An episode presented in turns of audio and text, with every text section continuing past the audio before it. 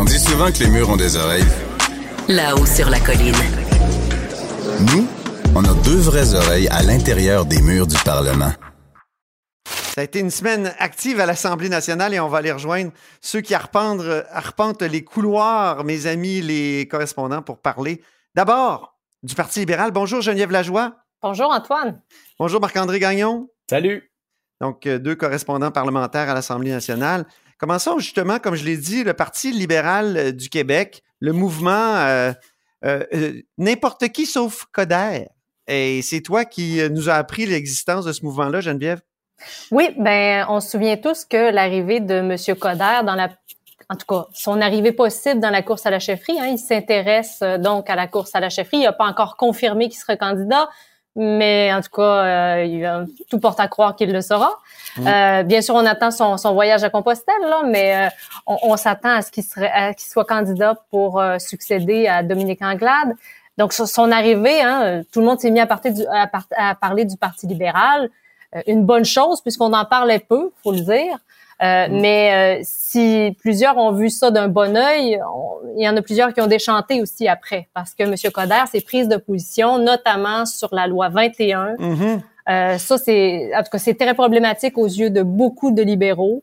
Euh, donc, oui, rappelle-nous, lui, il est pour la loi 21, puis pour oui, l'interdiction. La, clause oui. oui l'interdiction des signes religieux chez certains employés de l'État, même les profs, pas de problème avec ça pour M. Coder. Et lui, il reconduirait la clause dérogatoire euh, à la Charte fédérale qui protège d'une certaine façon la loi 21 des protestations judiciaires. Donc ça, ça, ça entre en conflit complètement avec euh, les positions traditionnelles du Parti libéral. Et c'est ce qui pousse justement euh, les bons du Parti libéral, les éminences grises à se chercher d'autres candidats qui vont pouvoir faire le poids contre M. Coder. Euh, et d'un coup, il y en a qui se mettent à rêver, à prier pour qu'il y ait des élections fédérales. Hein, et puis que euh, certains candidats puissent arriver justement sur la scène politique ah, okay, parce que ça, ça libérerait des, des libéraux, c'est ça, à ben, Ottawa, qui pourraient être aussi des libéraux à Québec. Ben, on entend sans arrêt le, le, le, le nom de François-Philippe Champagne, le ministre fédéral, Bien sûr, lui, euh, il quittera pas son poste au fédéral pour venir ici euh, à Québec, mais si jamais il y avait des élections euh, fédérales, d'un coup, ça changerait la course. Eh mais bon, tout ça, c'est du rêve pour le moment parce qu'on n'est pas là. il y en a même, il y, a, certains candidats qui m'ont dit, qui, qui, qui, se présentent. On entend le, nom de de Carl de Carl Blackburn, qui est le grand patron du Conseil du patronat du Québec. Euh, ensuite, de euh, aussi Charles Milliard, qui est aussi euh, le, le, le, président, le grand patron, le chef de la, de la direction de la Fédération des chambres de commerce. Voilà, voilà, des chambres de commerce. Moi, je trouve qu'il est bien nommé, Monsieur Milliard. Hein? C'est ben, il, il, a un nom pour le pour le boulot. Il a le nom de l'emploi. Tout à fait. Donc, il y a plusieurs candidats qui se manifestent, mais bon, euh, au bout du compte, il faudra attendre d'abord d'avoir les règles des cours, de la course à la chefferie parce qu'on les connaît pas encore. On sait que ça va être un, un chef qui sera élu au printemps 2025, mais quand la course va commencer, quelles seront les règles? Bon, ça prend combien de candidatures en, en soutien? Euh, Combien d'argent vont pouvoir être mmh. Investis va pouvoir être investi. Donc ça, on connaît pas encore euh, tout ça. Euh, et, ça s'en vient, par exemple. Hein? Je pense que c'est dans un conseil général euh, prochain. Oui, le 25 mai, on s'attend à ce que les règles soient dévoilées, si ce n'est pas avant, me dit-on. Donc, on pourrait peut-être même les connaître un petit peu avant. Euh, bien sûr, dans le caucus à l'heure actuelle, en tout cas de Nicodère, il y a très peu d'appui, pour mm-hmm. ne pas dire aucun. Euh, et puis, euh, il y en a, et j'ai entendu dire cette semaine, Antoine, que si jamais il n'y avait pas de candidat sérieux, euh, ben, est-ce que les, les, les députés pourraient s'unir et se désigner eux autres mêmes un candidat pour faire contrepoids à M. Coder? C'est une idée que j'ai entendue circuler cette semaine. Un volontaire. Oui, voilà. Alors qui se qui qui qui qui laisserait, euh, qui, qui déciderait d'aller dans la course, mais seulement pour le parti. Hein? Ça serait un geste d'abnégation. exactement. Marc-André, là-dessus, sur le Ben, Parti libéral, toi, t'as as, écrit sur, sur euh, Coder aussi? Ouais, ben c'est qu'en attendant, j'aurais envie de dire quelle course. Euh, tu sais, il n'y a pas de course véritablement larvée. Euh, bon, on entend beaucoup parler de, de Nicodère. Ça a mis quand même euh, l'emphase sur cette course à la chefferie qui n'est pas encore euh, commencée officiellement. Ensuite, ben euh, Fred Beauchemin à l'Assemblée nationale, on peut pas dire qu'il rayonne énormément. Euh, je pense qu'il y, aura beaucoup de, travail à faire pour se fabriquer une personnalité s'il songe sérieusement à être sur les rangs. Puis dans le cas de sais, je je pense que ça prouve qu'en politique, Antoine, on peut aller loin avec un, minimum de notoriété. C'est-à-dire que qu'on aime ou qu'on n'aime pas Denis Coderre, euh, quand une personnalité connue débarque dans, dans le paysage, dans une course comme ça, ça provoque toujours beaucoup d'effervescence. Le PQ l'a vécu dans une certaine mesure avec euh, Pierre-Carl euh, Pellado, mais ça, c'est une toute autre histoire. Euh, mais pour revenir au PLQ, euh, ben, j'ai bien hâte de voir si leur course, si course il y a un jour, nous réserve une ou peut-être même des surprises. Mais surtout, il faut pas sous-estimer la capacité du PLQ à rebondir. Là. On parle d'un parti qui a Mm. plus de 150 ans d'histoire, donc ce sera certainement intéressant à suivre. Surtout, surtout avec Oui, la montée, surtout avec la montée du Parti québécois. Euh, donc, euh, l'épouvantail euh, d'un référendum, d'un possible référendum qui revient, là, ça pourrait, euh, de- ça pourrait aider les troupes libérales, effectivement, le véritable parti fédéraliste, comme se plaisent à le dire les libéraux. Là. Mhm. Et avec un chef comme Milliard, il pourrait revendiquer euh, le Parti de l'économie euh, encore plus facilement. En tout cas. Parlons budget, vu qu'on parle de milliards. euh, Marc-André, on a la date? Oui, on a la date, euh, c'est le 12 mars, donc euh, prochain budget Girard. À quoi s'attendre? Ben, un déficit plus important que prévu. On se rappelle Ouais. que François Legault s'est entouré hein, dimanche dernier de Sonia Lebel puis de Bernard Drainville pour mettre la table en annonçant que le prochain budget serait euh, largement déficitaire.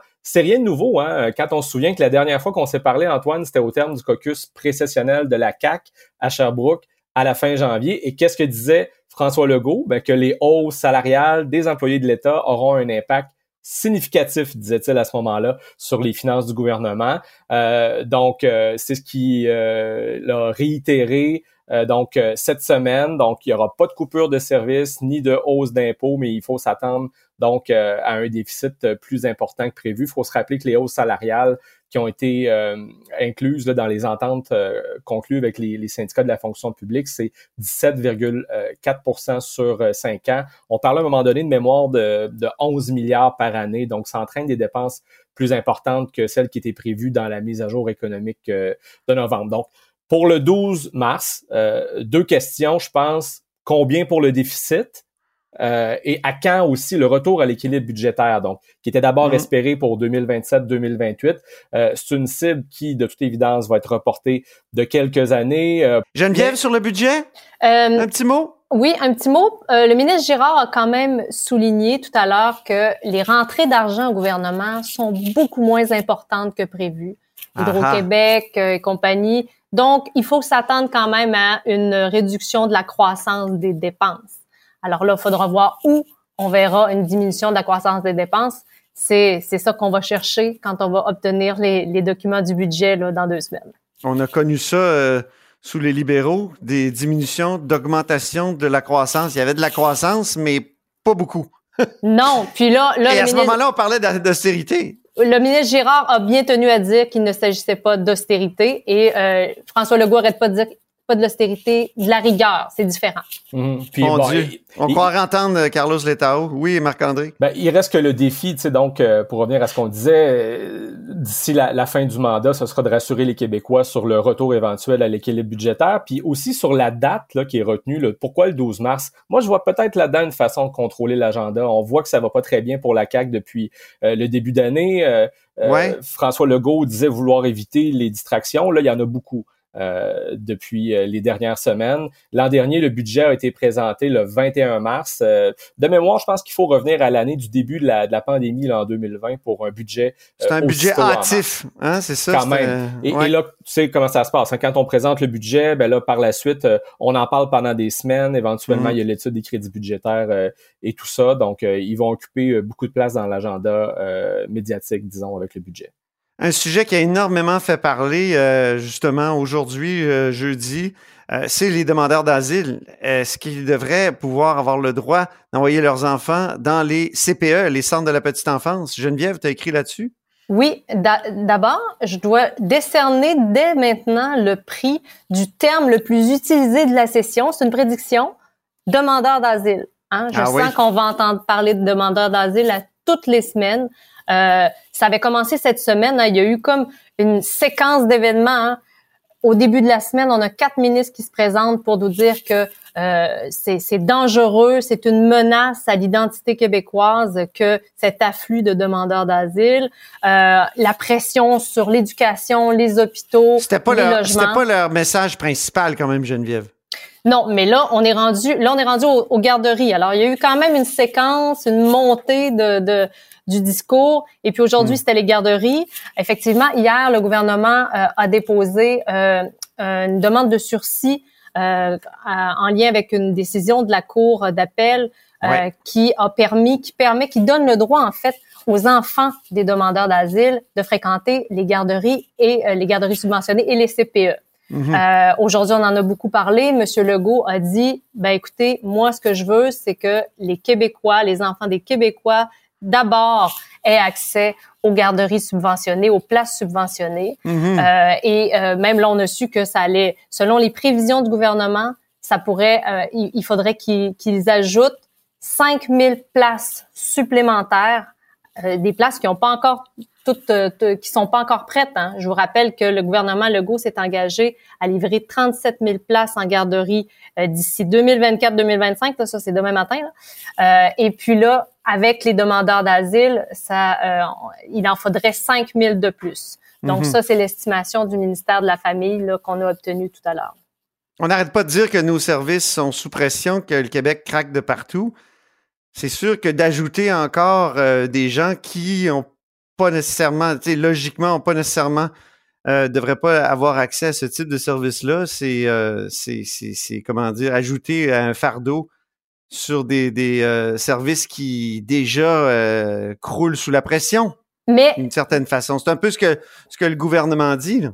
Mais le gouvernement est quand même isolé hein, dans son coin. Tous les partis d'opposition ne sont pas d'accord avec lui mhm. là-dessus.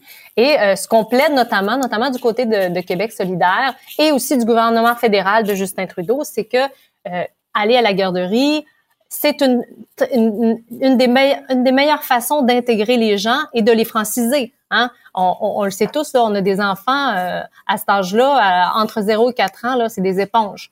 Alors, euh, quand tu les envoies à la garderie très tôt, ils apprennent très rapidement le français. Alors, euh, mhm. c'est aussi ce que plaident des partis d'opposition, même le Parti québécois, hein, qui, euh, qui lui aussi est d'accord avec ça. Ça a fâché François Legault, ça? Oui, ben François Legault, de toute façon, à chaque fois qu'il va pouvoir s'en prendre à Paul Saint-Pierre Plamondon, il le fera. Et là, il le fait encore aujourd'hui mhm. pour les demandeurs d'asile. Marc-André, parlons de Rabasca. C'était toute une histoire, ça. Il y a quoi? Il y a 15 ans, Rabasca? Je me souviens, j'ai couvert ça comme reporter. Euh, c'était ce grand projet de gaz euh, liquéfié, gaz naturel liquéfié sur la rive sud de Québec. Ouais. À Lévis. Il y a du nouveau là-dessus parce que je me souviens de toute cette controverse avec la commission de, protection des terres agricoles et tout ça. Euh, oui, dis-nous ce ben, qui se passe. C'est un développement majeur. Donc, euh, Rabasca, pour situer les gens, c'est, euh, ça devait voir le jour à Lévis. Effectivement, un projet mort-né qui était hautement controversé de, de port méthanier. Le ah, de port méthanier, oui, c'est ça, excuse-moi, oui. Donc, et, et le BAP, de GNL, ouais. Euh, oui, ben c'était un, c'est ça, donc de GNL. Et euh, le BAP avait donné le, feu vert hein, au, promoteur et qui, avait d'ailleurs procédé à une série euh, d'acquisitions pour réaliser son projet, donc qui finalement n'a jamais vu le jour. Pourquoi? Non pas en raison de la contestation, mais en raison de l'effondrement du marché du gaz naturel liquéfié. Tu sais, pour donner une idée aux gens, le terrain où va être euh, implanté Nordvolt à Montérégie, dont on parle beaucoup dans, dans les derniers jours, est d'une superficie... Usine de batterie, là, oui. C'est ça, total de 172 hectares. Celle du défunt, euh, des terres là, du défunt projet Rabasca, 272 hectares. Donc, 100 hectares de plus. Et ce que le gouvernement... grand. Oui, c'est immense euh, comme terrain. Donc, euh, Québec a racheté euh, ces terres-là pour la somme de 38 euh, millions de dollars. Pierre Fitzgibbon, le ministre de l'Économie, a dit que ça correspondait euh, au prix du marché. Euh, Il y, a- il y a un peu plus du tiers de, de ces terres-là qui vont être retournées en zone agricole, ce qui est quand même euh, un, un événement euh, rarissime. Et euh, ben, à quoi, à quoi on peut s'attendre maintenant pour euh, la portion industrielle des terres qui demeure? Euh, ben, le port de Québec, on sait qu'il a participé aux discussions avec euh, le gouvernement et il y a une extension de ses activités sur la rive sud qui est envisagée. Euh, Le port, euh, dans une réaction écrite, me faisait valoir que ce- le, le terrain, là, c'est le seul, parce qu'il est en bordure du fleuve Saint-Laurent, le seul au Québec qui réunit une, profonde, une profondeur d'eau naturelle de 15 mètres, euh, en plus d'offrir une connexion au réseau ferroviaire et routier nord-américain. Donc, pour eux, il y a quand même un intérêt, un, un intérêt là. Et ce que je me demande, Antoine, c'est si euh, euh, les terres de Rabasca pour le port de Québec, ça, pourrait être leur revanche pour l'échec de Laurentia, qui était un autre projet majeur morné euh, en eau profonde, mais cette fois-ci du côté nord euh, du fleuve, dans le secteur de Beauport, qui a été rejeté par le gouvernement, fédéral en raison des possibles effets environnementaux négatifs. Euh, Laurentia, là, on parlait d'ajouter une ligne de quai dans le secteur de Beauport. Euh, C'était énorme, euh, Laurentia aussi. on remblayait le fleuve sur Oui. 14 hectares. Et ce projet-là avait l'appui de la CAC. Oui. Donc maintenant, on comprend que le port a l'appui de la CAC aussi pour un projet du côté de Lévis. Moi, j'ai très hâte de voir quelle sera euh, la suite des choses et s'il y aura une levée de boucliers semblable à celle que l'on voit en ce moment pour Nonvolt en Montérégie. C'est classique, ça, les levées de boucliers ces temps-ci. Hein? Il me semble Il y en a beaucoup. Il y en a beaucoup. Ça Monsieur Fitzgibbon trouve qu'il y en a trop. Hein? Ça sera peut-être une autre. Euh, Bernard Drainville, lui, a par contre vraiment célébré cette nouvelle-là comme un succès. On sait qu'il Ah a, oui? il a travaillé très fort, notamment euh, euh, pour aider le chantier maritime, l'industrie navale qui connaît vraiment un, un essor qui revit de façon euh, importante. Moi, plus jeune, j'ai vécu le, le déclin total de l'industrie maritime du côté de Parce que tu habitais dans ce coin-là. là. Exact, Oui. j'ai grandi là et euh, Rabasca, c'est aussi dans le secteur de Lauson, un petit peu plus près de Beaumont Mhm. et je sais que Bernard Drainville euh, a de, nourri de grandes ambitions donc pour les, les terres euh, euh, de Rabasca, euh, peut-être donc pour des entreprises qui auraient un lien avec la filière maritime. Donc euh, ce sera euh, à suivre, mais euh, certainement un potentiel important de développement économique pour Lévis. Maintenant, qu'est-ce que ça voudra dire sur la nécessité d'un éventuel troisième lien, Antoine? Ah, Ah. mon Dieu. Je lance la question en l'air comme ça. Le monstre du troisième lien qui.